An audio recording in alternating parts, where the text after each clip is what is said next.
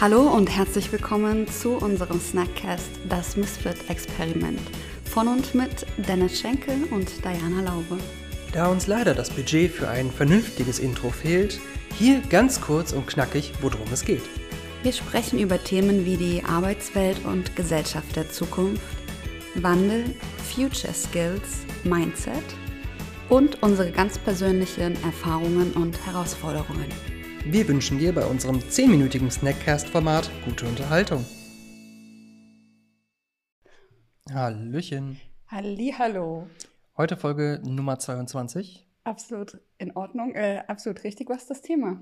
Wir kümmern uns heute oder behandeln heute das Thema Bubble. Warum? Nicht Bubble Tea, Oh Gott. Das gibt es übrigens immer noch, ne? Nicht Bubble Polsterfolie, Ich liebe das. Sondern die Bubble, in der wir uns bewegen. Manchmal oder vor einigen Jahren oder vor einiger Zeit auch als Filterblase quasi bekannt geworden. Und wir haben festgestellt, dass wir uns selber in einer gewissen Bubble befinden. Also vielleicht sollten wir erstmal erklären, was eine Bubble ist. Yes. Magst du anfangen? Wenn du mich so fragst, sehr, sehr gerne. Ähm, was verstehe ich unter Bubble oder unter Filterblase? Ich umgebe mich mit Menschen, die ich als Gleichgesinnte sehe.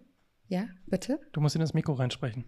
Äh, Besonders wenn es weiter weg ist. Ja. Das ist ein Mikrofon. Mhm. Da muss ich reinreden. genau. Da kann ich. Ah, Nicht dran rumspielen, reinreden. Okay. Ich könnte es ja sonst hinterher. Oh Gott. Oh nein. ähm, ich bewege mich in einer, in einer Blase, in der überwiegend Menschen sind, die, äh, mit denen ich das Mindset teile, mit denen ich das Skillset teile. Also wir haben ähnliche Ansichten, Mhm. ähm, wir haben ähnliche Ziele und Vorstellungen, was die Arbeitswelt und Gesellschaft der Zukunft angeht. Mhm. Ähm, wir wollen den Wandel gestalten, mitgestalten. Ähm, ja, und in dieser Bubble bin ich unterwegs, um mich auszutauschen, um Erfahrungen auszutauschen, Wissen auszutauschen, sich gegenseitig den Rücken zu stärken. Und da habe ich verschiedene Bubbles. Also Machst du das bewusst? Also bist du bewusst in dieser Bubble? ich bin da so reingerutscht, weil meine Intention war, äh, dass ich mich mit Menschen austausche, mit denen ich auf derselben Welle reite, weil ich das damals in der Arbeitswelt sehr vermisst habe und trotzdem immer genossen habe. Mhm. Und dann dachte ich mir, naja, wenn ich da Bock drauf habe, suche ich das einfach online. Aber der eigentliche Kern bei so einer Bubble ist ja, dass man nicht ähm, wissentlich oder bewusst in so einer Bubble ist, ne? sondern dass man gleich und gleich umgibt sich gern. Ne? Also man, man umgibt sich mit Menschen, die, die ähnlich ticken wie einer und so weiter. Und gerade durch soziale Medien und so weiter hat sich halt mh, so, eine, so eine Blasenbildung ja entwickelt, sodass wir im Prinzip nur noch das wahrnehmen, was positiv oder was unsere eigenen Wertvorstellungen oder unsere eigenen Überzeugungen bestärkt. Und etwas, was wir nicht bestärken oder was wir nicht wissen wollen oder sowas, wird automatisch ausgeblendet durch Algorithmen und so weiter. Was dazu führt, dass wir uns immer mehr mit gleichen Menschen umgeben, immer mehr mit gleichen Vorstellungen und somit ein gewisses entrücktes Bild von der Welt bekommen, wie die Realität da draußen tickt. Unterschreibe ich sofort. Und ich muss aber sagen, ähm, ich habe mich da schon bewusst reingegeben. Also jetzt nicht mit dem Ziel, ich will in der Bubble sein, sondern mit dem Ziel, mich mit Gleichgesinnten auszutauschen, weil ich in der Arbeitswelt selten mit Gleichgesinnten Kontakt hatte, sondern öfter gegen, also äh, halt so angeeckt bin. Mhm. Und daher hat mir das, dieser Austausch gefehlt. Aber jetzt merke ich, ähm, also ich bin in verschiedenen Bubbles unterwegs. Ähm, aber trotzdem, dort, wo ich unterwegs bin, hat das wenig mit dem zu tun, was eigentlich der Mainstream oder die Realität momentan ist, was die Arbeitswelt angeht, zum Beispiel.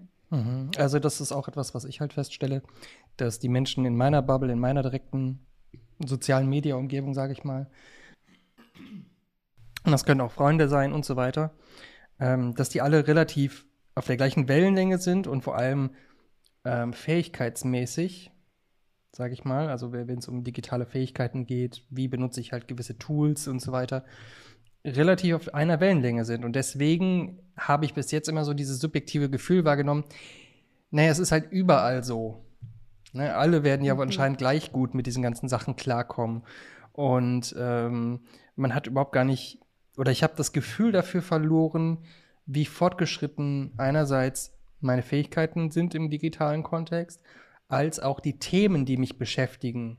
Na, also das ist ja auch etwas, was uns sehr viel beschäftigt, dass wir häufig über Themen reden, die für die normale Welt da draußen vollkommen fern sind. Also überhaupt nicht realitätsnah und überhaupt nicht relevant heutzutage. Also wir reden dann über, weiß ich nicht, wie kann man purpose-driven sein und wie kann man seinen Sinn verfolgen und wie kann man Unternehmen dabei helfen, dass die Mitarbeiter äh, sinnstiftend arbeiten, wohingegen da draußen halt ganz andere Themen in den Köpfen der Menschen rumwabern. Und vielleicht noch gar nicht dieses Bewusstsein dafür ist, dass man sinnorientiert arbeiten kann und sinnhafte Arbeit entrichten kann. Also auch dieses, ich benutze das so ähm, selbstverständlich, dieses Wort, und merke dann durch diese Rückmeldungen, zum Glück, dass mal jemand nachfragt, was meinst du damit eigentlich, mhm. merke ich dann erstmal, oh, okay, ich bin einfach in einer anderen Bubble unterwegs mhm. und ähm, das tut mir dann ganz gut, da auch noch mal so zurechtgerückt zu werden, wenn man das so sagen will. Mhm. Ähm, ja. Die Frage ist ja, wie sind wir uns dessen bewusst geworden? Oder ja, die Frage jetzt von mir, wie sind wir uns dessen bewusst geworden, dass wir uns quasi in dieser Bubble so krass von dem, sag mal, Standard entfernt haben? Also, dass ich in einer Bubble unterwegs bin, das ist mir schon sehr lange bewusst. Und ähm, dass ich auch neue Menschen kennenlerne mit anderen Hintergründen, auch das. Aber ähm, dass ich so krass von der aktuellen Realität in der Arbeitswelt entfernt bin mit mein, also, ne, das wurde mir bewusst einmal durch den Woll Circle, in dem ich gerade bin, mhm. weil meine ähm, Reisebegleiterinnen nicht so sehr in der digitalen Welt unterwegs sind, wie, wie ich es bin. Mhm. Also das wurde mir da bewusst. Und dadurch, dass wir morgen ähm, bei dem Microsoft du Barcamp heute? heute beim Microsoft Barcamp ähm, Hearts and Minds eine Session geben, wurde mir in der Vorbereitung und auch in dem Austausch mit äh, den Microsofties bewusst, dass wir ganz anders, ähm, oder das heißt ganz anders, aber schon anders moderieren müssen, weil die Leute oder die Teilnehmenden halt nicht auf dem digitalen Stand sind, wie wir das in unserer Community, in unserer Bubble, in unserer Digital-Bubble kennen. Und da mhm. wurde mir das auch nochmal bewusst. Mhm. Und da, ähm, was ich, was mir dann auch nochmal in den Kopf kam, was hin und wieder in einem Circle, in einem Austausch stattfindet und gesagt wird, ähm, wir müssen eigentlich diesen Dialog fördern zwischen der Gruppe, die halt super krass in der digitalen Welt unterwegs ist und, und Wandel gestalten möchte und äh, Bock auf was Neues hat und den Menschen, die halt in der realen Welt ähm, arbeiten und sind. Mhm. Und ja, das finde ich mega spannend. Super spannend, da so eine Brücke zu bauen. Also mir ist auch ähm, genau das, was du ja gerade beschrieben hast, dadurch ist mir jetzt gerade auch sehr viel bewusster geworden, in was für einer oder wie sehr ich zumindest blind war für, für meine Bubble, beziehungsweise für alles, was außerhalb dieser Bubble stattfindet. Bubble Blindness nennt man das. Ist das so? Das habe ich gerade erfunden. Ich, Copyright bei Diana Laub. Yes. Cool. Ähm, und die Frage, die ich mir jetzt halt stelle, ist, inwiefern ist es unsere Verantwortung dann auch mit Digital Misfits, mh, hm, nicht nur Unternehmen aufzuklären zu dem ganzen Thema Misfits und wie sich die Arbeitswelt der Zukunft entwickelt und so weiter, sondern überhaupt erstmal auch Leute in die gegenwärtige Arbeitswelt zu holen.